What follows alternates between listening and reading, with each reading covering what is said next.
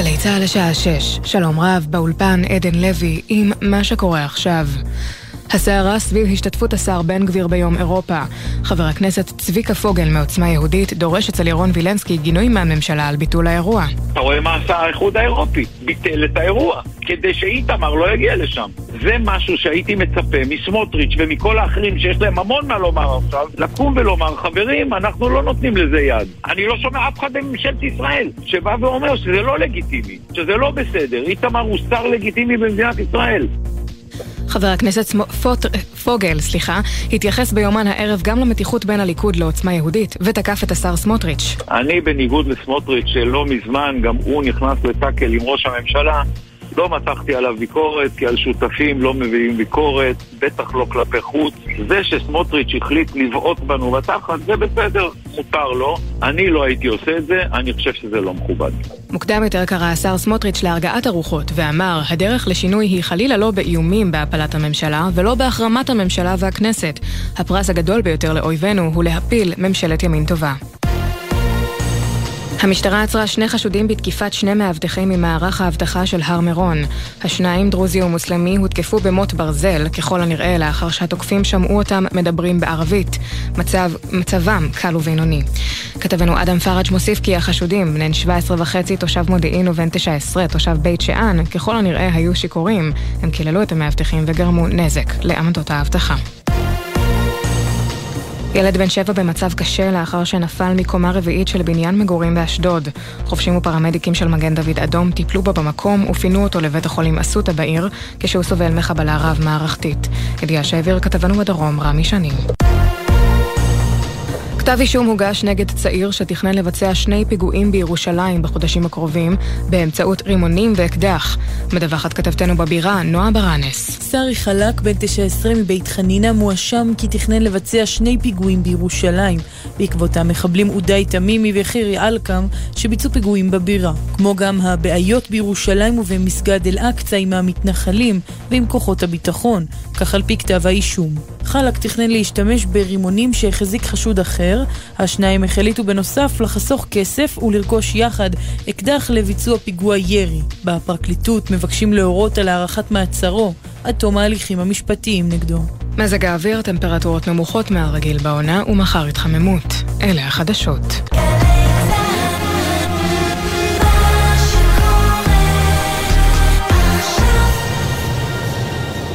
בחסות הפניקס סמארט, המעניקה עד ארבעים וחמישה אחוז הנחה בביטוח המקיף. כוכבית חמש ארבע שלוש שתיים, או חפשו הפניקס סמארט בגוגל. כפוף לתקנון המבצע, הפניקס חברה לביטוח בע"מ. בחסות וולבו, המזמינה לימי מחירות. עשרה עד שנים עשר במאי, כוכבית שלושים ואחת עשרה, כפוף לתקנון. בחסות פארמטון, מולטי ויטמין שוויצרי, שנבדק במחקרים קליניים, המציע שיפור ברמת האנרגיה במשך כל היום. פארמטון, להשקיע בעצמך, כמוסה אחת ביום. עכשיו בגלי צהל, ישראל פישר וסמי פרץ עם החיים עצמם.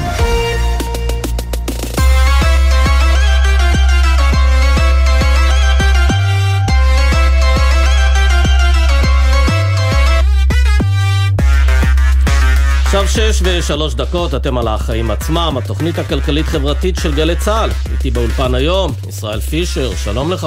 שלום סמי פרץ. עמית תומר בהודו, ואתה... אני פה, איתך גם היום, גם מחר, שומר על הכיסא. לא עדיף לנסוע להודו במקום? אם זה היה תלוי בי. טוב, נדאג לזה בפעם הבאה. תשמע, לא יודע אם ביקרת היום בסופרמרקט, אבל מחירי מוצרי החלב כבר עולים. אתמול בשעות הלילה באוצר אישרו את העלאת הלחם בפיקוח, ובינתיים שר הכלכלה ניר ברקת לא חותם על הצו, אז נראה איך זה יתגלגל. אבל אין ספק שיוקר המחיה אצלנו חוגג, על זה אנחנו נדבר עם רמי לוי. בינתיים ייתכן שמחר תגיע בשורה צרכנית כשרשת קרפור תשיק חמישים סניפים חדשים, ואנחנו נבדוק האם היא תשבור את השוק מחר. זה מעניין מאוד, הסופר הקבוע שאני קונה בו הוא אמור להפוך לקרפור, אני... אסתקרן מחר ואלך גם לבדוק. אני מתכוון ללכת מחר על הבוקר כדי לדווח, כדי להיות כתב בשטח ולראות אם באמת יש איזה בשורה. תביא לנו חומרים לתוכנית מחר. נביא גבינות צרפתיות, בהנחה שהן באמת יותר זולות. נראה, זה חובת ההוכחה עליהם, זה ברור. אבל במקביל לזה יש גם חדשות לא כל כך טובות על ירידה בהכנסות המדינה ממיסים גם החודש. זה עוד סימן לזה שתקציב המדינה מתוכנן לא כל כך ריאלי, לפחות זה כך, ככה זה נראה היום. גם היועץ המשפטי של משרד האוצר פיזר היום רמז בנושא הזה, נגיע לזה בהמשך התוכנית. אנחנו נדבר גם על המיליארדים שהולכים לכספים קואליציוניים ולא ממש הולכים למנועי צמיחה, אלא לכל מיני הישגים של השותפות הקואליציוניות. אנחנו נגיע גם לסאגה הבלתי נגמרת, איכן יוקם שדה התעופה הבינלאומי הבא. תמיד מדברים על הנגב, מדברים על רמת דוד, אז עכשיו מסתמן שזה הולך להיות בכל זאת ברמת דוד, ובנגב, שתמיד עושים עליו סיבובים פוליטיים, לא אוהבים את הכיוון הזה. אם היו משקיעים את האנרגיה, שמשקיעים בדיונים על זה כבר כל כך הרבה שנים, באמת בהקמה של שדה תעופה, לא הייתה לנו בעיה שנתב"ג ייסתם בעוד שלוש שנים, אבל נקפוץ גם לעדכון מהניידת של גלי צהל בהר מרון, נתכונן לערב ל"ג בעומר עם פינתנו האהובה, בעל ערך במהדורה מיוחדת לחג, עם החברה הישראלית שמנטרת את איכות האוויר מכל מקום באמצעות גאדג'ט, חפיץ, קטן. אני כבר קונה אחד או שניים. זה מסקרן אותי כאסמטי, כאסמטי שגר מעל נתיבי איילון, אני מסקרן אותי לדעת מה אני נושם, אבל יש לנו שעה עמוסה, אז קודם כל נעבור לכותרת שלך, סמי. אז תשמע, ועדת הכספים של הכנסת אישרה את העלאת הפטור ממס על הכנסה מסחר דירה, למי שיש ברשותו דירה אחת. היא העלתה את זה מ-חמשת אלפים ארבע מאות שבעים ואחת ל-שבעת אלפים וחמש מאות שקלים. כלומר, עד, עד שבעת אלפים וחמש מאות שקלים, הכנסה מסחר דירה, אתה לא חייב במס. מדובר בתיקון שנועד להקל על מי שמחזיק רק דירה אחת בבעלותו, אך הוא מזכיר אותה וסוחר דירה אחרת במקומה. Uh, המחשבה היא שלא מדובר בדירה להשקעה, ולכן אין סיבה לגבות מס בגין ההכנסה מסחר דירה, כשהיא בסך הכל נמוכה יחסית. אבל מי שיש לו דיר, יותר מדירה אחת ישלם מס על הכנסה, החל מהכנסה של חמשת אלפים ארבע מאות שבעים ואחת שקלים, וזה תמיד מעורר שאלה, למה מי שמקבל נגיד הכנסה מהשקעה בשוק ההון משלם מס מאה שקל הראשון, אבל מי שמקבל הכנסה מהשקעה בדירה לא משלם עד הסכום הזה של חמשת אלפים ארבע מאות שבעים ואחת שקלים. זה בסך הכל עיוות שמעודד השקעה ברכישת דירות והגדלת הביקושים לדירות ועליית מחירי הדירות. זה אחד הדברים שאולי גם תדלקו את עליית מחירי הדירות בשנים האחרונות. וגם זה לא ממש נותן פתרון לבעיה. זה לא נותן פתרון לבעיה, אבל uh, צריך לשים לב שברגע uh, שאתה מעודד נתיב אחד להשקעה, אתה בעצם גורם להרבה מאוד אנשים להגיד, שם אני אשים את הכסף שלי, ואז הכסף הזה הולך מקומות אחרים. אז יכול להיות שצריך לחשוב איך מאחידים את שיעורי המס. כן. והכותרת שלך היא... אני רוצה לדבר על תווי קנייה. אתה בטח כולנו מכירים את זה, שיש לנו כל מיני תווי קנייה שמפוזרים, ויש להם הרבה מאוד... סכומים קטנים או כאלה ששכחנו לנצל, וגם יש שאלה מה קורה לחברות האלה שמשווקות לנו את תווי הקנייה, אם הן יקרסו, אנחנו לא יודעים, אין, אין את זה באמת פיקוח. אז או, עכשיו רוצים סוף סוף לשנות את זה, והיום היה אה, דיון בכנסת, בוועדה למיזמים ציבוריים, יש כזו ועדה בכנסת, okay. אה, שדנה על זה שתהיה חובת פיקוח על אותן חברות שמוכרות גם תווים. זה יכול להיות חברות גדולות כמו שופרסל, או חברות אה, כמו ביימי, שכולנו מכירים ורוכשים את התווים הם, והם יצטרכו להוכיח שיש להם גם מספיק כסף, כדי להבטיח את היציבות שלהם, ולהבטיח שנוכל להשתמש בהם, התווים האלה, וגם שהם יעמדו בכל מיני תקנות של מימוש של התווים האלה ויאפשרו לנו לממש אותם בקלות יתרה, ממש כמו כל מוסד פיננסי אחר. רגע, היום אם אני מקבל מתנה לחג מהעבודה, שלוש מאות שקלים בתווי ביימי, ביימי לא מחויבת לשים שום כסף בצד כדי לוודא ש... יהיה לה איך לממן לי את זה? לא, זה ממש, זה לא עובד כמו בנק, אתה יודע שצריך לשמור על נזילות וכולי. זה היום, חברות האלה, השוק הזה פרוץ, אין חובת רישוי מתאימה, אין חובת פיקוח, ואת זה באמת בוועדה למיזמים לאומיים, מיזמים ציבוריים, סליחה, ניסו לשנות. מה הבעיה? קודם כל, ביימי ושופרסל ביקשו שיחריגו אותן מהחוק הזה או מהתקנה הזו. דבר ראשון, במשרד המשפטים התנגדו, בדיונים בוועדה התנגדו, נראה מה יהיה עם זה. דבר שני, דחו את החלת החוק לעוד שלוש שנים. למה? כך חברות ביקשו שיהיה להן זמן להיערך ולהתכונן, ומי יודע עוד כמה תירוצים שהיו להם. אז בינתיים אין עוד פיקוח על זה, אבל לפחות יש צד אחד בכיוון הנכון, אם לא ייתנו פטור לשתי החברות הגדולות ביותר בתחום. כן, תגיד לי, מה קורה אם אני מקבל uh, שלוש מאות שקלים, השתמשתי נגיד ב-מאתיים שקלים, ושכחתי את המאה הנותרים, אצל מי הם נמצאים? הכסף הזה נמצא אצל החברה בעצם, אצל המעסיק שלך, או מי שנתן לך, אתה תבשילם הרי, הכסף הזה יצא ממנו, ועבר לו אותה חברה שמספקת לך לביימי, או לשופרסל, או לרמי לוי, או לא יודע למי, שמספק את התווים האלה. אבל אם החברה הזו, מחר, קורסת, מה קורה עם הכסף הזה? זה כסף שאתה קיבלת, ששילמו עליו, שהם קיבלו עליו בעצם את התשלום שנמצא אצלם, אבל מה קורה איתו? שאלה טובה. שאלה טובה, אתה יודע, אולי נעסוק בה בהזדמנות. כן. יאללה, בוא נתחיל. נתחיל.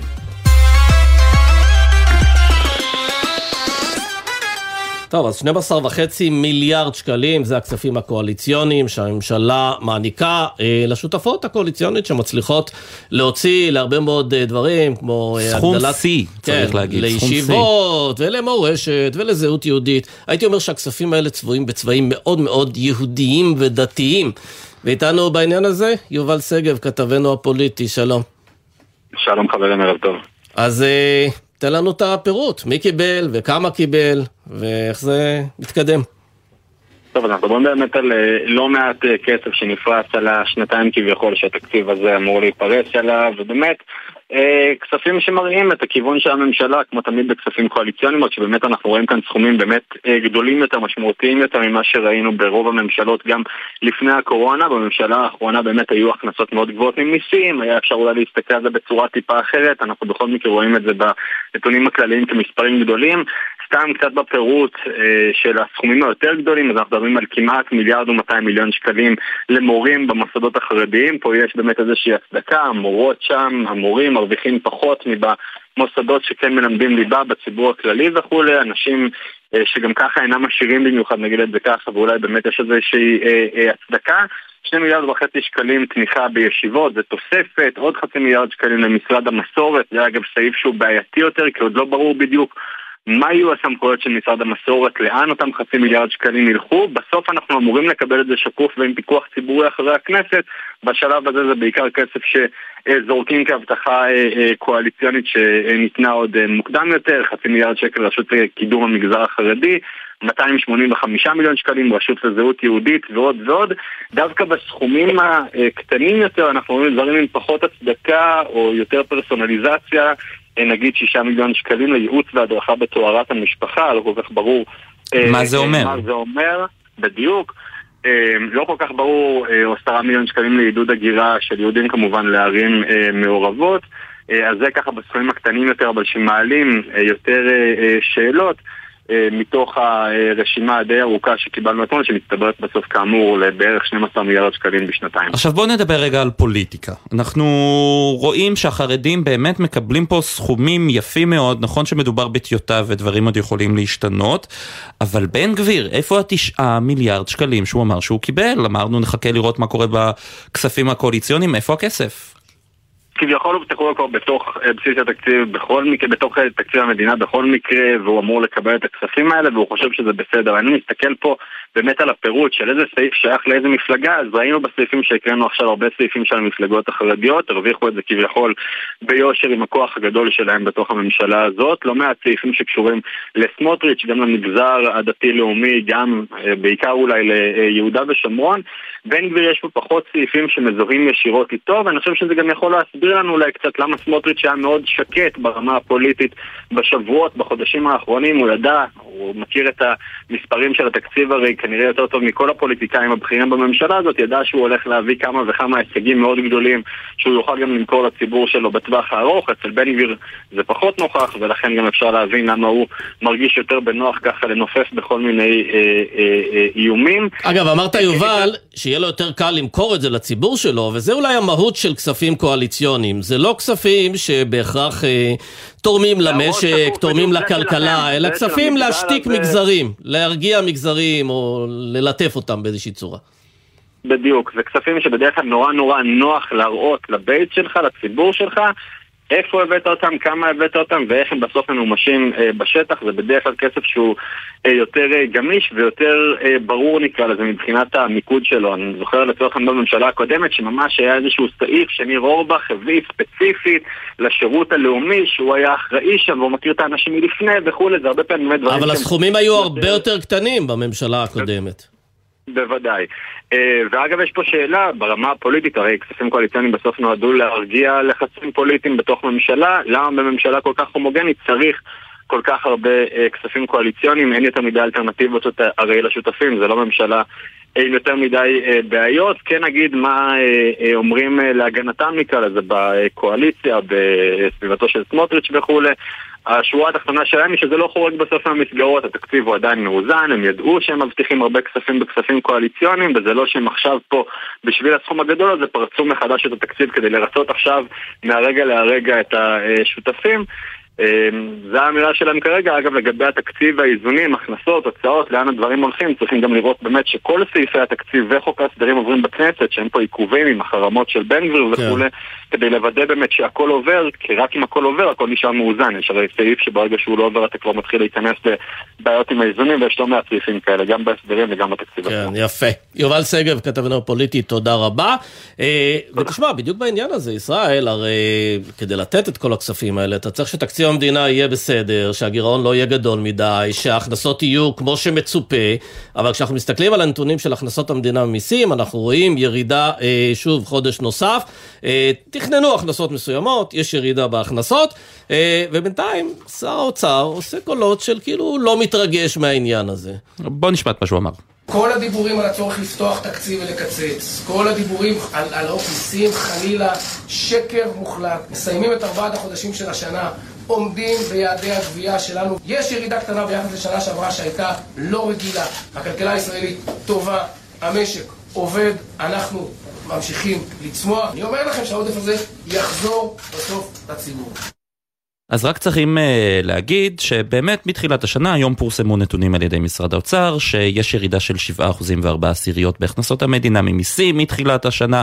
נכון שבאפריל נרשם עודף תקציבי מסוים של יותר משלושה מיליארד שקלים, אבל במרס חזרנו בעצם לגירעון ב-שנים עשר החודשים האחרונים, זאת אומרת כל העודף התקציבי שהיה נעלם לנו, כל מה שהתגאו בממשלה הקודמת, וגם צריכים להיות הוגנים ולהגיד שזה לא מגמה שהתחילה עכשיו, אלא התחילה במחצית השנה הקודמת, במחצית השנייה של השנה הקודמת, אבל, וזה חשוב מאוד להגיד, כל בתקציב המדינה שעכשיו אנחנו רואים ודנים עליו הרבה מאוד ל-אלפיים עשרים ושלוש ול-אלפיים עשרים וארבע מבוסס על תחזית הכנסות מסוימת, תחזית הכנסות שהיום היא כבר לא מעודכנת. כבר עכשיו לפי הנתונים שיש לנו היום אנחנו רואים שמתחילת השנה יש פער של חמישה מיליארד וחצי שקלים ב- ב- מהתחזית שעליה מבוסס התקציב ל-אלפיים עשרים ושלוש, וזה מביא, אותו, מביא אותנו באמת לדיון שהיה היום בוועדת הכספים על האפשרות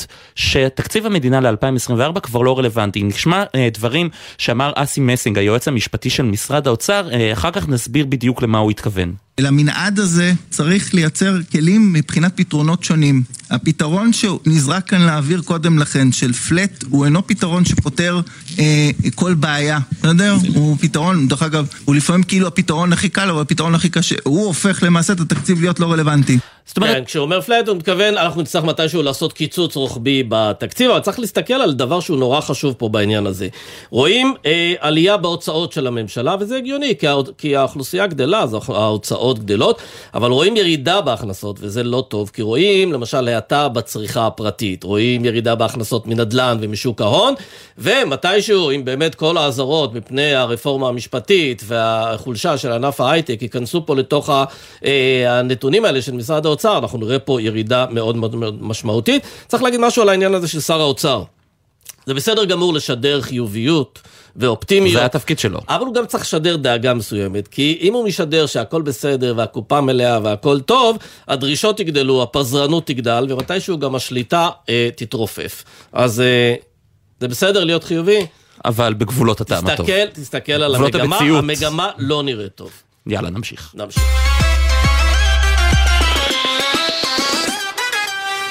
טוב, אז אנחנו עכשיו בגל של עליות מחירים. היום מחירי, מחירי החלב בסופר, בסופרים עלו. באוצר אישרו את העלאת מחירי הלחם המפוקח. שר הכלכלה בינתיים מתנגד. אתמול הודיעו עוד, עוד יבואנית גדולה שאסתוביץ על העלאת המחירים. היא מצטרפת לדיפלומט. והשאלה היא, מה קורה במציאות, בחיים עצמם, האם אה, הרשתות הגדולות באמת מוכנות לקבל את העלאות המחירים האלה? נגיד ערב טוב לרמי לוי, מנכ"ל ובעלים של רמי לוי שיווק השקמה, שלום. שלום וברכה, ערב טוב לך ולכל המאזינים. אז אתם קיבלתם את ההודעות האלה על העלאות המחירים, מה היה היום? מה ראינו היום באמת ב- ב- ב- בסופרים? נאלצתם לעדכן את המחירים על המדפים? אני יכול לדבר בשם הרשת שלי. הרשת שלי לא העלתה מחירים, היא לא תעלה את מוצרי החלב עד אחרי חג השבועות.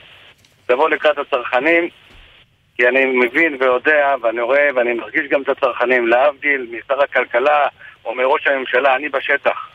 ואני יודע דבר אחד, שיש להם פחות כסף לאנשים, הם משלמים ריבית על המשכנתה, יותר של אלף שקל יחסית למה שהם משלמים. ופשוט יש להם פחות כסף. אבל מה זה אומר? המחירים שאתה משלם לספקים עלו, ואתה סופג את עליית המחירים? אנחנו עושים את הכל לאורך כל הדרך, כדי שהצרכן שלנו יהיה מרוצה, ולבוא לקראת הצרכן. אנחנו עושים את זה בכל מיני צורות, בהידברות עם הספקים, לדבר עם הספקים. כרגע שום דבר אצלנו לא עולה ולא יעלה כרגע. רגע, זה אומר שאתה גם לא משלם יותר לתנובה ולטרה ולשטראוס? אתה לא משלם להם יותר? אתה לא מכיר בהעלאת המחירים שהם הכריזו עליה? בוא נגיד כזה דבר. את הדבר הזה אני לא אלך לספר, בטח לא על המתחרים שלי, מה אני עושה עם הספקים שלי. אבל אני יכול להגיד ללקוחות שלי שהם יכולים להיות רגועים. כל מה שקשור למוצרי החלב לא יעלה אצלנו עד אחרי חג השבועות. ואני מקווה שבאמת הממשלה תעשה משהו שהמחירים לא יעלו. אבל רגע, יש מצב שבו החברות המחלבות הגדלות מעלות מחירים לחלק מרשתות השיווק ולחלק אחר הם לא מעלות המחירים? תראה, אני לא יכול להיכנס איתך לדבר הזה. אבל זה המשמעות של מה שאמרת. אני יכול להגיד לך רק דבר אחד, שיצאנו ברשת עד אחרי חג השבועות, מחירי מוצרי החלב לא עולים ולא יעלו. אנחנו באים לקראת הצרכנים שלנו, ויותר מזה, אנחנו נעשה מבצעים מעמיקים כדי לעבור ולהטיב עוד יותר עם הצרכנים, כדי שבאמת יהיה להם חק אה, כיף, בוא נגיד כזה דבר. כשאתה רואה את ההתנהלות הממשלתית, בכל מה שקשור ליוקר המחיה, הם מכריזים על מלחמה ביוקר המחיה, אבל בינתיים המחירים עולים ועולים ועולים, גם של מוצרים מפוקחים וגם של מוצרים לא מפוקחים. אתה לא חושב שיש פה איזה ניתוק מהשטח? אני יודע דבר אחד, שכדי באמת, כדי להילחם ביוקר המחיה, צריכים לעשות פעולות שכרגע הממשלה לא עושה אותן. להוריד את כל המחצות, לבטל את כל המחצות, כל הדברים האלה, מאלף עד תף.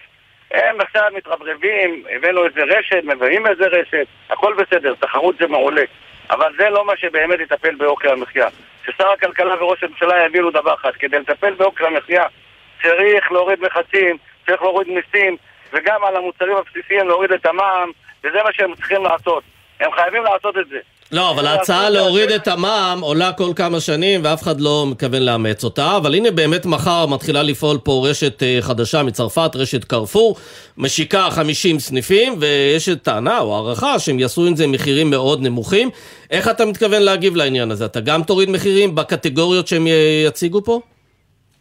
קודם כל בדקתי את המחירים שלנו מול המחירים שלהם במותג הפרטי, אנחנו הרבה יותר זולים מהם, קודם כל. אתה כבר יודע מה המחירים שלהם? כמובן שאנחנו יודעים, אנחנו יודעים הכל, מאלף עד תף אנחנו יודעים. שתבין דבר אחד, בסוף בסוף רשת רמי לוי שיווק השקמה מצהירה ונותנת לצרכן שלה את הסל הזול ויותר ותמשיך לתת, אבל זה לא מה שבאמת יכול להוזיל את יוקר המחיה ב-מאה אחוז. אם אתה תסתכל על המאזנים שלנו, אנחנו סך הכל מרוויחים שתיים עד שתיים וחצי אחוז, זה מה שאנחנו מרוויחים. אם אתה מסתכל אצלנו בין הרווח הגולמי שלנו לרווח הגולמי של חברות בינלאומיות ענקיות שהן בדיסקאונט, אני מדבר על רשתות דיסקאונט, אז אתה תראה שהרווח הגולמי שלנו הרבה יותר נמוך אפילו משלהם. אז איפה הכסף, רמי? הכסף זה במחסים, מיסים, כל הדברים האלה. בעלויות התפעול, שם הכסף. זאת אומרת, הכסף אצל המדינה, אתה אומר, וגם לא אצל הספקים שלך. לא, יכול להיות שחלק אצל הספקים, אבל בעיקר זה אצל המדינה. אם המדינה תוריד מכסים, תפתח את השוק באופן חופשי, שאני אוכל להיעווה ולא תיתן לנו מכסות, ולא תגיד יש מכסות ואין מכסות. כל הדברים האלה מסביב. כן. כל הדבר הזה. ומצד שני, ומצד שני, באמת, אם צריך לעזור לחקלאים, שהיא תתמוך בחקלאי. לא האזרח במדינת ישראל צריך לתמוך בחקלאי. כן, אבל תראה, זה לא רק מחירי החלב, אנחנו מדברים גם על מחירי הלחם, גם על שסטוביץ', דיפלומט, הרבה מאוד יבואנים שמעלים את המחירים. מה יקרה שם? אתה כן תקבל את המחירונים החדשים שלהם, או שגם פה אתה נותן פייט? קודם כל, כרגע אני לא קיבלתי את המחירונים שלהם, אז אני לא יכול לדבר בעניין המחירונים שלהם. זה אחד. דבר שני, אני רוצה שהצרכן יבין, יש לו כוח עצום בידיים. הוא לא חייב לקנות בכל מחיר. אם יש מוצר שהוא יקר, שיקנה את המוצר המקביל, שיקנה את המותג הפרטי, שיקנה מוצרים מקבילים לאותם מוצרים, מי שיעלה את המחיר שלו. וממה שאתה רואה, ממה שאתה רואה, הצרכנים מנצלים את הכוח הזה שלהם, הם באמת מעדיפים מותגים פרטיים יותר זולים, הם עושים השוואות מחירים, או שהם קונים מה שהם אוהבים ולא עושים את החשבון הזה? מה שאני רואה שבאמת מתחילים לעשות את החשבון הזה, ציינתי לפני כן שיש פחות כסף לאנשים, ואנשים רוצים לבוא לקנות את אותם שהם קונים.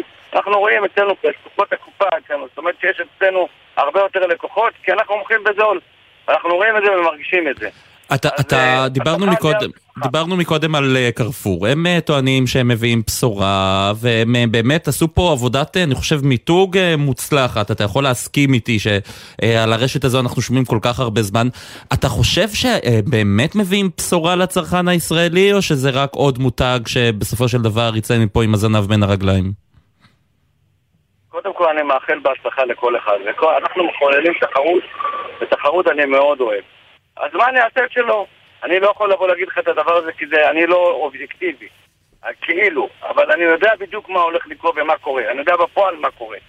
אני יודע מה קורה ואיך זה יקרה. באמת שאם המדינה רוצה לטפל ביוקר המחיה, שתוריד את כל המכסים, תוריד את כל המסים, תוריד את מחירי הדלק, שזה פה מאוד מאוד יקר, תוריד את המכסים על רכבים, תוריד את כל מה שקשור בנושא הזה. תראה, ראש הממשלה נתניהו ושר הכלכלה ברקת יבואו מחר לחנוכה של סטיב קרפור ובחגיגיות, ויגזרו את הסרטים עליו.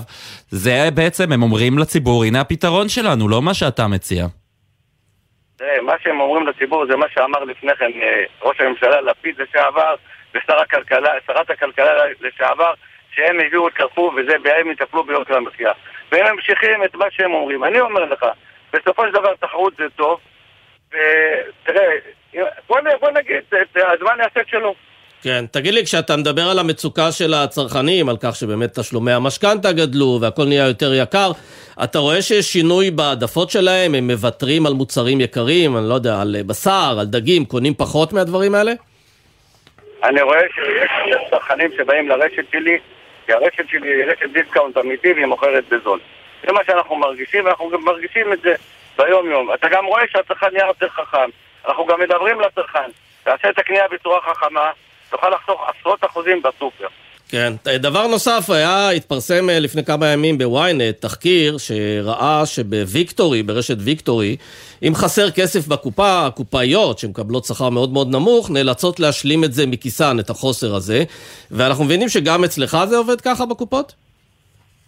אנחנו עובדים לפי חוק, יש חוק. בסופו של דבר, בעסק יש קופאיות ויש מישהו שאחראי בסופו של דבר על הכסף. ואנחנו עובדים לפי חוק, מה שהחוק מחייב, זה מה שאנחנו עושים. אבל אם יש חוסר, וחוסר הזה לא מוסבר, אתה מחייב את הקופאית לשלם את החוסר הזה? במידה, ואם אני הרשת מחייבת אותה, מחייבת אותה אך ורק לפי החוק. מה אומר החוק? שמה? שאם חסר, אז בוודאות היא אחראית והיא אשמה? יש לי שאלה אליך. יש ברשת אלף ושלוש מאות קופאיות. תאר לעצמך שבכל קופאית יהיה חסר מאה שקל. ולא יעשו מזה כלום. יגידו מותר ואין שום בעיה עם הנושא. מה אתה חושב שיכול לקרוא לאותו רשת? כן, אבל גם מצד שני, אם חסר מדי פעם, יש איזו תקלה, יש איזו בעיה, משהו לא נרשם. השאלה אם קופאית צריכה, אתה יודע, לפחד שזה ייגרע מההכנסה הנמוכה שלה. בוא נגיד כזה דבר. אם זה קורה מדי פעם, זה שטויות. הקופאית הראשית היא זאת שאחראית על הנושא, והיא מורידה להם או לא מורידה להם, בסופו של דבר היא עובדת לפי החוק. בדרך כלל לא מורידים להם סתם. בוא נגיד כזה דבר. כן, טוב, לסיום, לרגל ההשקה של קרפור, אתה רוצה להגיד להם כמה מילים, כמה מילים ברכה, לאחל משהו? כמובן, אני מאחל בהצלחה לכל מי שבא משקיע במדינה, ואני קורא לכל העולם לבוא להשקיע במדינת ישראל, כי מדינת ישראל היא המדינה הכי טובה שיכולה להיות. אתה מחפש איזשהו שיתוף פעולה עם מותג בינלאומי, משהו? שמענו שעוד כמה מותגים בדרך. אז בוא נגיד כזה דבר, אנחנו נעשה את הכל, שבאמת יהיה את הכל טוב לצרכנים שלנו, ואנחנו עושים, ואנחנו נפתיע בהרבה דברים עוד. יפה, רמי לוי. קוראים באמת, ואנחנו קוראים באמת לכולם לבוא להשקיע במדינה, כי אין כמו המדינה שלנו. יפה. רמי לוי, תודה רבה. תודה רבה לך ולכל המאזינים, ערב טוב. אז זהו, כמה הודעות, ואז אנחנו נחזור עם בניית שדה תעופה חדש, בינלאומי, איפה הוא יהיה, ברמת דוד או בנגב, זהו שוב נמצא על הפרק. רק שיהיה כבר, כן? רק שיהיה, ייקח זמן. וגם להתכונן לערב ל"ג בעומר, בפינתנו בעל ערך, כבר חוזרים.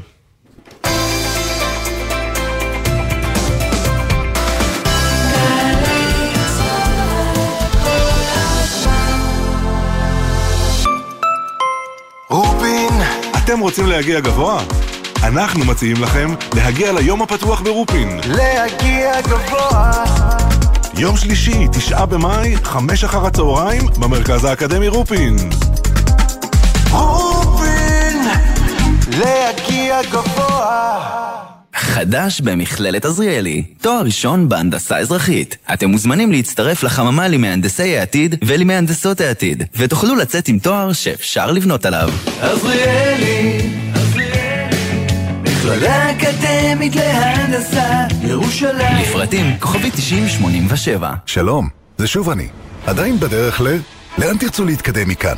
ב-תשעה עשר במאי מחכה לכם שישי פתוח להנדסה בבראודה עם מבחר תוכניות לימוד לתואר ראשון או לתואר שני בהנדסה, מכינות להנדסה וגם לימודי הוראה למהנדסים. להתראות בבראודה, כוכבי תשעים תשעים ותשע. מתי לקחת את התרופה? לפני הארוחה או אחריה? האם הטיפול שלי כלול בסל? איזה מינון מתאים לילד בן שלוש? לכל שאלה על תרופות, תוכלו לפנות למוקד הייעוץ הרוקחי של ארגון הרוקחות בישראל, בשיתוף האגודה לזכויות החולה. חייגו כוכבית שלוש שבע אחת אחת, או חפשו בגוגל, ייעוץ רוקחי. אוניברסיטת בר אילן גאה להשפיע. מה אתם צריכים לעשות? רק להגיע. יום פתוח, שנים עשר במאי, יום שישי. אוניברסיטת בר אילן, משפיעים על המחר, היום. החזיקו חזק, כי אנחנו עומדים לנסוע בזמן. אחים שריפה. לפני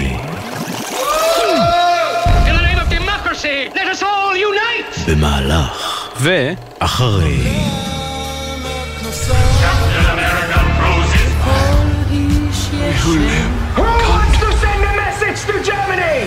המלחמה הגדולה בהיסטוריה.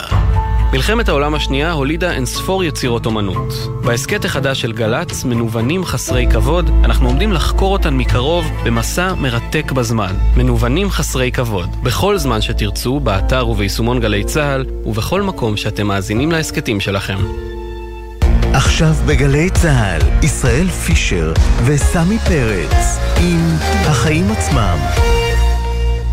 דיברנו על הסאגה הזאת של איפה יוקם שדה התעופה הבינלאומי השני, כבר קמו לדעתי עשרים ועדות שעסקו בזה, ובסוף דבר הגיעו לקו הגמר, או בנגב, או בעמק יזרעאל. יותר מעשר שנים לדעתי. יותר מעשר שנים, ואיכשהו לי נדמה תמיד שעושים סיבובים על הנגב הזה, בגלל שמערכת הביטחון, משרד, משרד הביטחון, חיל האוויר, לא רוצים את זה בנגב, בשום צורה, בשום אופן, אבל הפוליטיקאים רוצים להראות שהם כן דואגים לנגב, אז אנחנו רוצים לדבר עם פוליטיקאי ש...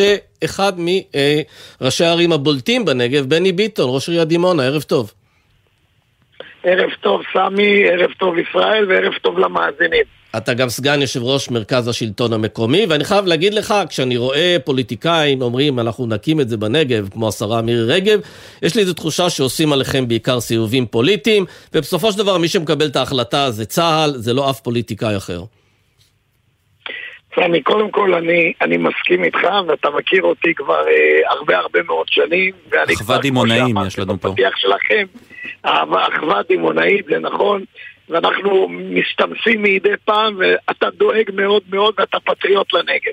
אף אחד לא יעשה עליי סיבוב, ואתה מכיר אותי, כשאני צריך אה, לעלות ולהיות השופר של הנגב, והשופר של מדינת ישראל בכל התחומים, וזה אחד מהתחומים שאת חזונו של דוד בן גוריון אנחנו נוכל לממש אותו. נכון, אני רוצה להיות בהגינות, שמחר השרה מירי רגב מגיעה אליי עם עשרים ותשע ראשי רשויות שמגיעים אליי לדימונה, כדי להעלות את תוכנית החומש של משרד התחבורה ואת נושא השדה התעופה הבינלאומי. אבל הנה, אתמול הייתה ישיבה נוספת בין רגב לבין שר האוצר סמוטריץ' עם ראש הממשלה, וסמוטריץ' אמר שהוא לא מעוניין לשדה תעופה, הוא תומך ברמת דוד.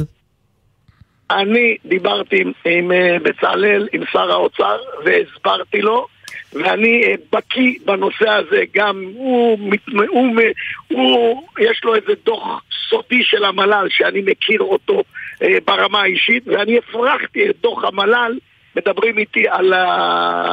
על מפעל הטקסטיל שנמצא אצלנו בדימונה, וזה לא סוד, אני אומר את זה, זה בכלל לא, לא, לא איזשהו משהו שיכול לבצע שלא יכולים לבנות את התקציב. כן, אתה מדבר על הקרבה, על הכור, ואני גם שמעתי אגב את אחד מפקדי חיל האוויר לשעבר, אליעזר שקדי, שאומר שאפשר להתגבר על זה, אבל אתה יודע, בני, זה אולי הבעיה. מסתכלים על זה יותר כפרויקט תעופתי, ולא כפרויקט לאומי אזורי שיהיה מנוף לפיתוח הנגב. יכול להיות שזה הכשל, אתה לא מצליח לשנות את התפיסה, ששדה תעופה בינלאומי הוא פרויקט אסטרטגי מבחינת הנגב, והוא יביא הרבה מאוד דברים אחרים שהיום אין. אני, אני מסכים איתך, אני אתן לך שניים, שלושה פרמטרים חשובים שהסברתי לראש הממשלה בנימין נתניהו. ואמרתי לו, אדוני ראש הממשלה, מדובר על שלושים אלף מקומות עבודה בנגב. אני באמת, באמת מעריך את מה שצהל עשה, את שמונה מאתיים יחידת התקשוב וכל הדברים, אבל זה פרויקט אסטרטגי. הדבר השני, אנחנו מדברים על המשילות בנגב. זה יפתור את המשילות בנגב. זה, זה, זה יממש לנו את כל מה שקורה כרגע בנגב עם המגזר הבדואי, בנושא תעסוקה, בנושא חינוך. ומה השיב לך ראש הממשלה על הדברים האלה? הוא התייחס ברצינות לטענות שלך, או שהוא נפנף, מה שנקרא? ראש הממשלה, בני ביטון לא מנפנף אף פעם, אני מאמין לראש הממשלה, יש לי גם הבטחה מראש הממשלה, וכמו שאמרת בפתיח שלך, המפתח נמצא במשרד הביטחון, אצל גלנט, אצל הרמטכ"ל ואצל מפקד חיל האוויר. אנחנו לקחנו לעצמנו את אליעזר שקדי, ואני הייתי גם בפגישה אצל ראש הממשלה יחד עם... רגע, מה זה אומר לקחתם לעצמכם? הוא עובד איתכם בתשלום או שהוא... לא, לא, לא, לא, הוא מתנדב, הוא יועץ שלנו בהתנדבות, בהתנדב, שקדי.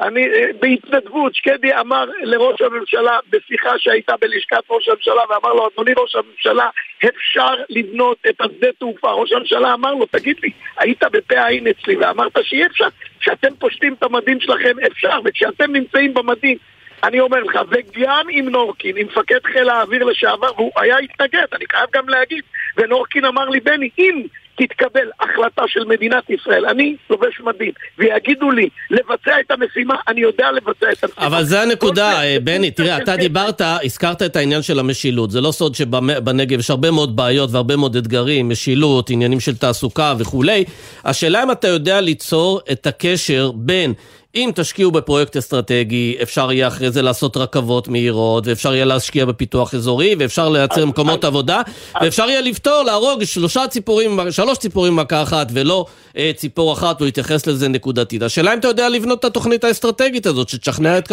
מקבלי ההחלטות.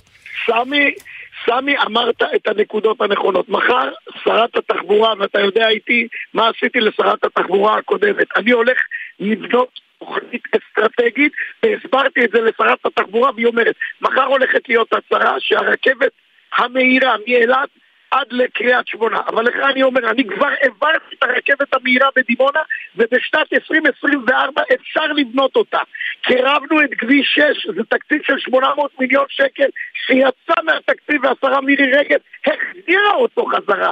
אז זה, הנה שני דברים שאתה אמרת שאפשר לבנות. הדבר השלישי, שהיה אצלי מנכ"ל נגב גליל היום, והסברתי לו על נושא המשילות בנגב, ועל כל מה שאתם מדברים. אם במידה ויהיה מקומות של שלושים מקומות, שלושים אלף מקומות עבודה אצלנו בנגב, ואנחנו ניתן לחברים שלנו, באמת, להמשקעים ורשע. אבל, זה, אבל אפשר להסתכל על זה גם בצורה הפוכה, בני. אם בסופו של דבר החליטו לבנות את שדה התעופה לא בנגב, זה אומר שכל הבעיות שתיארנו עכשיו, אף אחד לא מתכוון לפתור אותן באמת.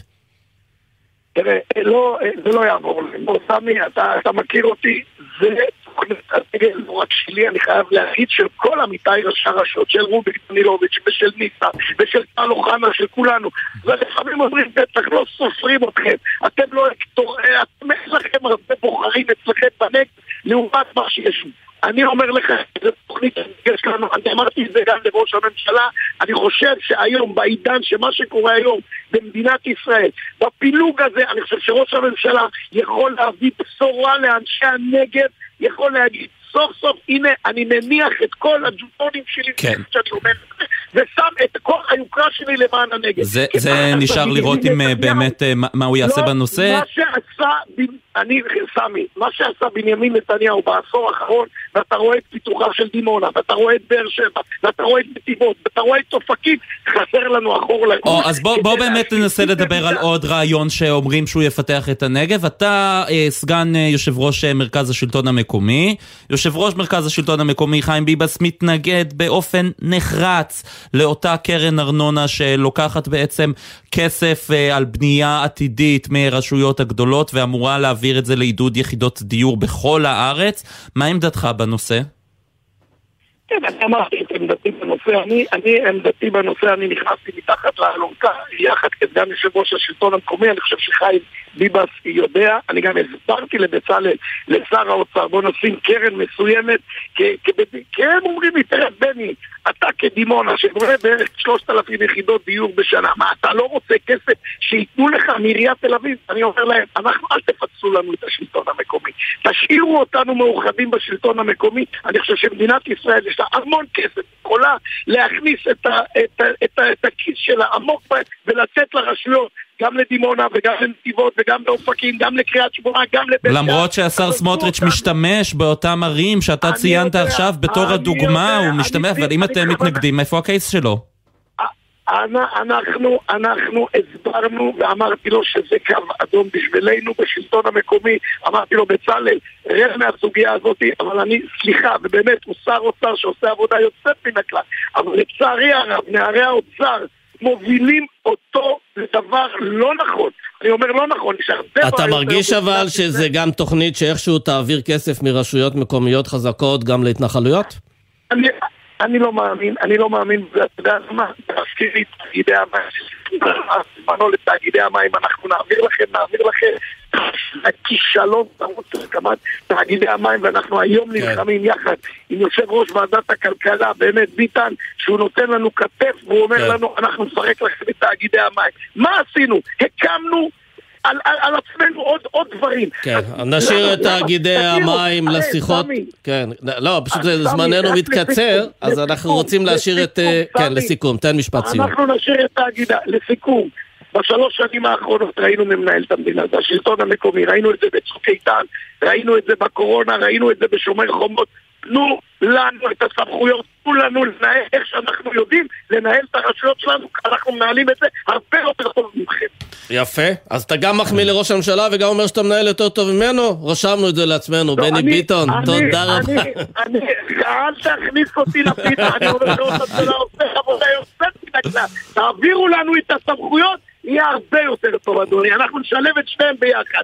אל תכניס ביני לבין הראש הממשלה. הטוב ביותר... אי אפשר להכניס ביניכם סיכה, אז לא, הכל בסדר. בני ביטון, תודה רבה. הכל, תודה לך, סמי, תודה לכם. תודה.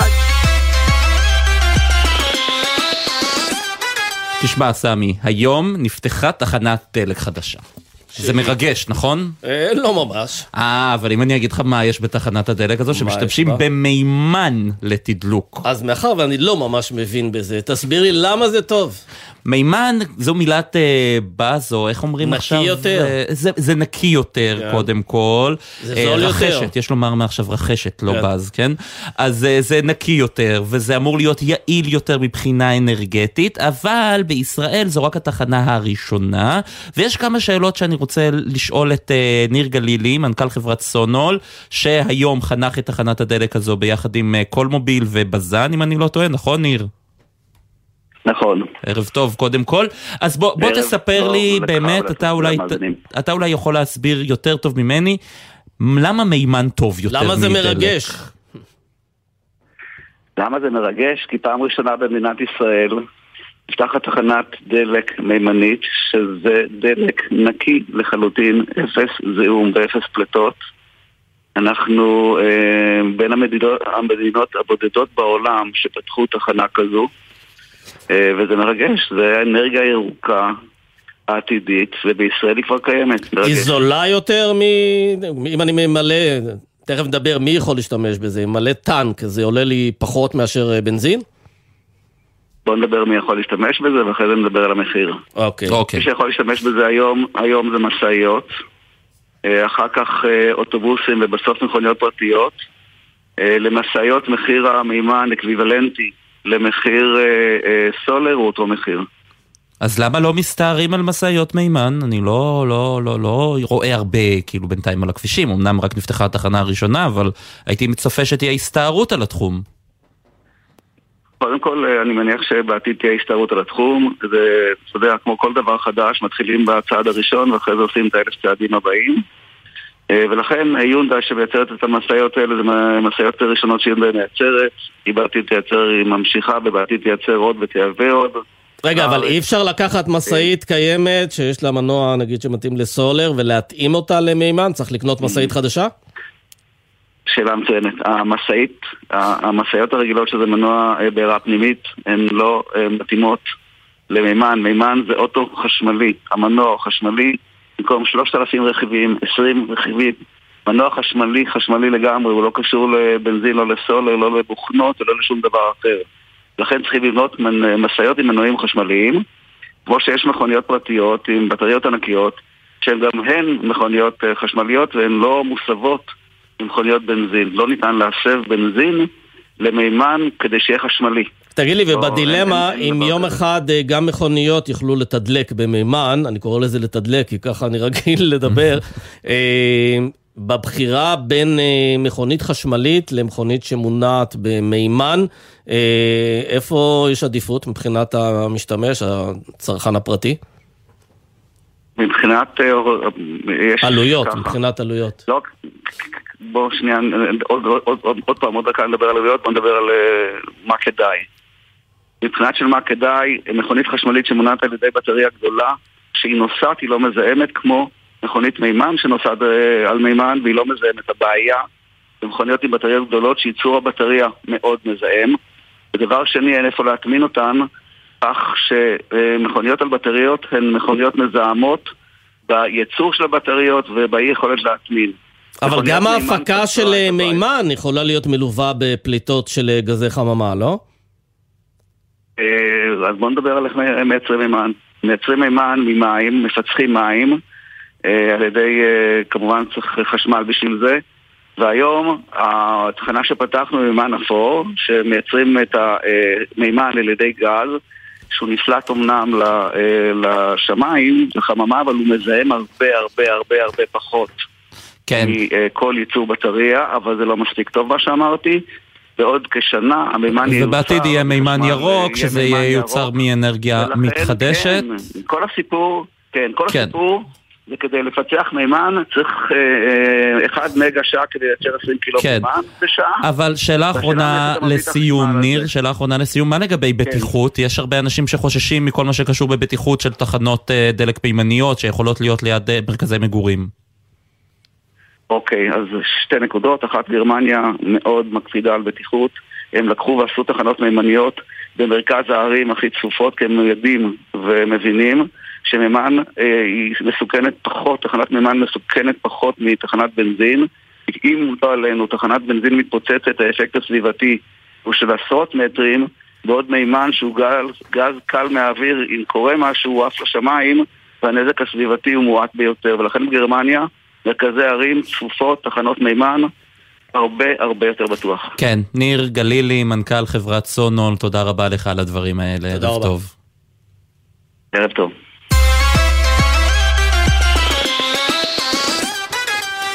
אתה יודע מה? הופתעתי היום שגלי צהל לא הופיע במקום הראשון בדירוג שאנחנו הולכים לדבר עליו. מה הדירוג הזה?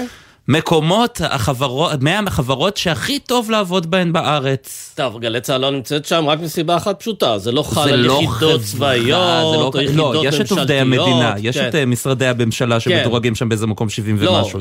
כן, אבל בסופו של דבר... מתעסקים בעיקר בחברות כן, פרטיות. אבל ש... עדיין, גאוות יחידה בה שנקרא. אז נגיד שלום לתהילה ינאי, שהיא מנכ"לית משותפת בחברת קופייס בי די איי, נכון? ערב טוב, קופס בי די איי. קופס בי די איי, כן. כן, אז, אז מי ברשימה? את מי אנחנו יכולים למצוא ברשימה? אפשר למצוא הרבה מאוד חברות, נתחיל מכל חברות ההייטק, מייקרוסופט, Applied, צ'קפוינט, סייברארק, ביטוח ישיר, סאפ, סיילספורס, התעשייה האווירית, בנק הפועלים, מקורות. יש לכם מספיק זמן, אני אקריא מה... לא, זהו, אבל רציתי להגיד לך שהסתכלתי על הרשימה וראיתי שכולן חברות מאוד מבוססות, בדרך כלל רווחיות מאוד, והשאלה אם זה הולך יחד. חברות מצליחות, טובות יותר לעובדים שלהם, חברות ש... יש להם ככה, אתה יודע, רווחיות נמוכה וכולי, הן פחות טובות. אני לא הייתי מגדירה את זה כך, אבל בוא נתחיל מראש שהדירוג מבוסס על סקר שאנחנו עושים בקרב העובדים של החברות. את הסקר אנחנו עושים רק בקרב אה, חברות שמעסיקות מעל מאה עובדים. זאת אומרת, כבר יצרנו כרגע רף של חברות אה, יחסית גדולות, אפשר להגדיר אותן גדולות במשק, צריך לזכור שבמשק הישראלי תשעים ושלושה אחוז מהחברות במשק מעסיקות עד עשרים עובדים, אז אנחנו באמת הולכים לשכבה העליונה של החברות הגדולות, ובדרך כלל, או הרבה הרבה מאוד מקרים, החברות הגדולות הן גם חברות יציבות. כן, אגב, את רואה שינויים משנה לשנה, אתם עושים את הדירוג הזה כבר הרבה מאוד שנים, אתם רואה שינויים? צריך להגיד שעושים את הדירוג הזה ביחד עם מגזין דה מרקר, נכון? כן, ואיזה שינויים יש במהלך השנים? קודם כל אנחנו רואים לא מעט שינויים, מה שאותנו מעניין מעבר לדירוג, אני מבינה שהדירוג זה דבר הכי מעניין בסיכומו של דבר תקשורתית, אבל הסקר שאנחנו עושים בקרב למעלה מ-שלוש מאות אלף מועסקים במשק, שזה סקר אדיר בהיקפו, ומעניין אותנו לבחון מגמות בשוק העבודה, מה קורה מבחינת שוק העבודה, מה קורה מבחינת העדפות העובדים. אנחנו גם רואים שינויים במיקום, בדירוג של החברות. צריך לזכור, יש לא מעט חברות שעלו השנה, יש חברות שירדו השנה, יש חברות שנשארו באותו מקום, יש חברות שבכלל יצאו מהדירוג, וצריך לזכור, כמו בכל דבר, שהדירוג מתבסס על הציונים בעצם שנותנים העובדים לחברות בהם הם מועסקים. כן. בדיוק. תהילה... מתוך מחשבה, מתוך מחשבה שבאמת העובדים בתוך החברה הם אלה, אלה שיכולים להעיד עד כמה ואם טוב לעבוד בחברה. תהילה ינאי, תהילה ינאי, מנכ"לית משותפת בקופס בי די איי, תודה רבה לך, ערב טוב. תודה רבה, ערב טוב. הילולה הערב. הילולה בהר מרון, ואנחנו קופצים לניידת השידור של גלי צהל, שם עם כתבנו לענייני דתות, יואלי ברים, שלום, ערב טוב. שלום לכם, סמי וישראל. פקקים בעלייה על ההר? לגמרי. מי שלא עלה עד עכשיו שלא יעלה, כן? כן, האמת שבסוף העומסים פה מתחילים להיות מורגשים, עשרות אלפים, משפחות שלמות מגיעים ליום הגדול, מבחינתם זה אחד ה... זה היום הכי גדול לחלקם. האופטימיות פה היא זהירה, משום שהשטחים השנה הורחבו משמעותית, אבל מישהו פה אמר לי עכשיו שאי אפשר שלא לחוש את ההבדל באווירה מאז האסון הכבד שהתרחש בער לפני שנתיים. יש פה דאגה, אבל גם תקווה בסוף. בלילה יהיו עשרות הדלקות בהשתתפות עשרות אלפים במתחם ההדלקות החדש, זה יהיה בשיפולי ההר. אתם גם מוזמנים לחגוג איתנו. מחר, יום שלישי, מהבוקר ועד הערב, ל"ג בעומר יחגג במירון. אז אנחנו נהיה כאן. איך זה נראה מבחינת סדר, בטיחות, שוטרים, הבטחה וכו'? באמת עשרות, יש פה אלפי שוטרים, סדרנים, אנשי הצלה וחילוץ. גם בעוד מספר דקות תהיה פה מסיבת עיתונאים של השר פורוש. יש פה לחץ בסופו של דבר מבחינת ההתארגנות כאן בשטח, אבל כעת לפחות האירועים מתנהלים בצורה די, די שקטה, אנשים ממושמעים. החשש הוא באמת שיהיו קבוצת אנשים, מדברים על אלפים שאולי מחר יחוללו בעיות, חרדים מפלגים קיצוניים. זה החשש, זה האתגר המרכזי, בעיקר השיתוף פעולה בין הקהל החרדי לבין הסדרנים. יש פה לרוב גם סדרנים חרדים, זה משהו שלא היה לאורך השנים, השתדלו כן, שכמעט כולם יהיו חרדים. ואנחנו בעיקר צריכים כן. לקוות שהאירוע הזה יעבור בשלום ובשמחה רבה. יואל אלי ברים, כתבנו לענייני דתות, מההילולה בהר מרון, תודה רבה לך, ערב טוב. תודה, תודה. זהו, עכשיו בעל ערך, זה פינתנו האהובה, ככה אנחנו קוראים לזה, היא עוסקת בחברות שמשפרות את האנושות, ואנחנו רוצים לדבר לכבוד ל"ג בעומר, עם חברה שמנטרת את איכות האוויר מכל מקום, ואיתנו דוביק ברקאי, סמנכ"ל פיתוח עסקי ומחירות, בחברת סנריו, קנריו. קנריו. יפה. אז אתם ק... מנטרים את האוויר, איך אתם עושים את זה ולאיזה מטרה? אוקיי, ערב טוב ושלום רב, חג שמח. חג שמח. בעצם המכשיר שלנו הוא מכשיר נייד, קטן, שמותקן על דש בגד, והוא בעצם יודע להריח, זה בעצם אף אלקטרוני, שיודע יודע להריח ולנטר את איכות האוויר בגליל שהוא בקוטר מטר מסביבך. כלומר, הוא יודע לדגום ולהגיד איזה אוויר אתה נושם בכל מקום שאתה נמצא בו. כלומר, בניגוד לעמדות הניטור שיש של המשרד להגנת הסביבה, שנמצאות באזורים מוגדרים, הוא יודע להגיד איפה שאני נמצא. אם אני נמצא עכשיו בבית, הוא יודע להגיד אם האוויר שלי בבית נקי, אם אני ברחוב, אם הרחוב מזוהם. בדיוק ככה, קלת הבול. הנתונים האלה מגיעים לטלפון, לטלפון שלך, ואתה מקבל בעצם את רמת איכות האוויר שלך בהתאם למדד עולמי שנקבע, אקי, Air Quality Index. מדד איכות אוויר הוא מדד בינלאומי, הוא בעצם מגיע לך, המדד הזה, לטלפון, ואז אתה רואה אם זה בצבע ירוק, רמת האוויר אה, תקינה, או רמת איכות האוויר תקינה. בצבע אדום, אה, מת, אה, כתום מתחיל להיות אה, רע, אדום רע מאוד, וסגול תתרחק מהר כי האוויר שאתה נושא. כן, סגול זה בעצם אם אתה עומד מאחורי אוטובוס, אז יש סבירות שזה יהיה סגול, או בימים של אובך, אבל תגיד, למי זה מיועד בעצם? לאנשים אסמטיים, אנשים שיש להם אלרגיות, או בכלל לקהל רחב שיש לו רגישות מסוימת למה הוא נושם? כן, אז בעצם השימוש הראשון שדיברנו עליו זה בעצם מדד של זיהום אוויר, זו המדידה, אבל המכשיר הזה עכשיו בפיתוח אינטנסיבי, ואנחנו בעצם גם נדע לנטר עוד סוגי זיהומי אוויר, זיהומי אוויר, כגון אלרגנים למיניהם, לאנשים אסתמטיים, אבק, רמת אבק, הוא יודע לזהות קרדית אבק, וכל זה באמצעות פיתוח של דפוסים של חלקיקים שנמצאים באוויר. כמה עולה, זהו, כמה עולה המכשיר? אנחנו תמיד אומרים כמה עולה, אנחנו תוכנית כלכלית, כמה זה עולה? כ-מאה וחמישים דולר למערכת, אתה מקבל את זה עם ערכה שאפשר להטעין אותו. ואתם כבר משווקים? אתם כבר בשווקים, מוכרים? כן, אנחנו בשווקים, אה, כבר מוכרים, פחות בארץ, יותר לעולם. באיזה מדינות אה, הם מוכרים? כן. מדינות אה, מתקדמות או מדינות עולם שלישי? מ- מתקדמות דווקא, אה, ארצות הברית, אירופה. יפה. יופי. טוב, למרות שאין להם לג בעומר, אבל בסדר. דוביק ברקאי, סמנכ"ל פיתוח עסקי ומחירות בחברת קנריו, תודה רבה לך, ערב טוב. בבקשה, כל טוב. זהו, נגיד תודה לעורך שלנו בן נצר, למפיקים ברק בטש ונמרוד פפרני, על הביצוע הטכני אור מטלון, עורכת הדיגיטל שי ישראל, מיד אחרינו שלוש מאות שישים ביום עם עידן קוולר, הפעם על ל"ג בעומר. אה, נגיד תודה לך, ישראל פישר. תודה רבה, סמי, אנחנו נתראה פה גם מחר, כן, בהחלט. להתראות.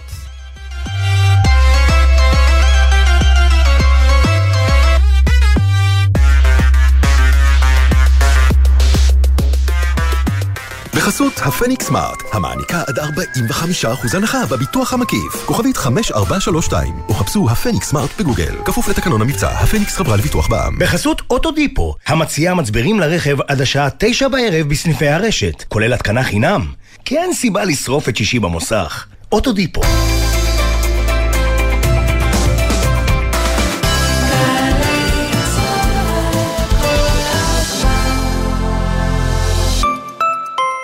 ביום הזה תוכלו ללמוד על כל מה שאפשר ללמוד אצלנו בסמינר הקיבוצים. יום פתוח בסמינר הקיבוצים. יום ג' שישה עשר במאי בשעה ארבע.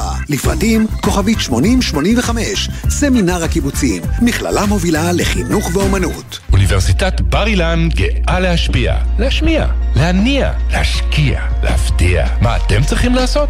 רק להגיע. יום פתוח. שנים עשר במאי. יום שישי. אוניברסיטת בר אילן. אוניברסיטה הצומחת במספר הסטודנטים בחמש השנים האחרונות. חפשו אותנו בגוגל. יום פתוח, שנים עשר במאי. רוכבים על אופניים חשמליים או גלגינוע, קורקינט חשמלי. בשנתיים האחרונות, שש מאות וחמישה רוכבים בדיוק כמוכם, רק ביקשו לקפוץ למכולת, לפגוש חברים, לרכוב לבית הספר או לחסוך את הפרקים בדרך לעבודה. אבל בסוף היום הגיעו ליעד אחר לחלוטין. הם הגיעו אליי למחלקה, עם פגיעת ראש קשה. כאן הדוקטור רונית בר חיים, רופאה בכירה במערך הטראומה במרכז הרפואי וולסון. אל תיתנו לכלים החשמליים לשנות את התוכניות שלכם. חיבשו קסדה תקנית עם מחזירור, המקטינה ב-חמישים אחוז את הסיכון לפגיעת ראש. עוד מידע על רכיבה בטוחה, חפשו באסקרלבד.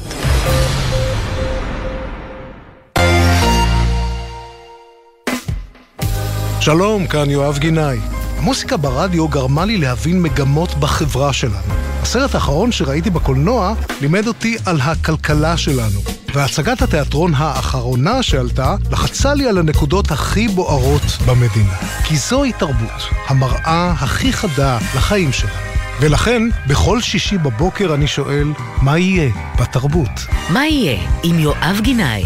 שישי, תשע בבוקר, גלי צהל. מיד אחרי החדשות, עידן קבלר.